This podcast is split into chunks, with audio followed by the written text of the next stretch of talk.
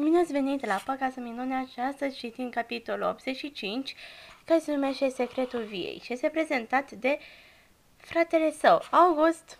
Și de ce nu o să începem? La câteva zile după ce s-a terminat vacanța de primăvară, mama afla că Via nu ne-a spus despre piesa de la liceu în care urma să joace peste o săptămână și s-a supărat rău. Mama nu se supără prea des, chiar că tata n-ar fi de acord cu ce spun, dar povestea cu Via a supărat-o foarte tare. S-au certat rău de tot.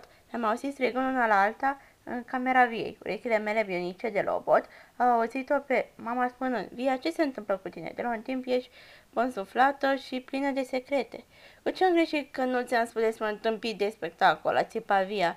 Nici măcar n-am, n-am de spus vreo replică în el.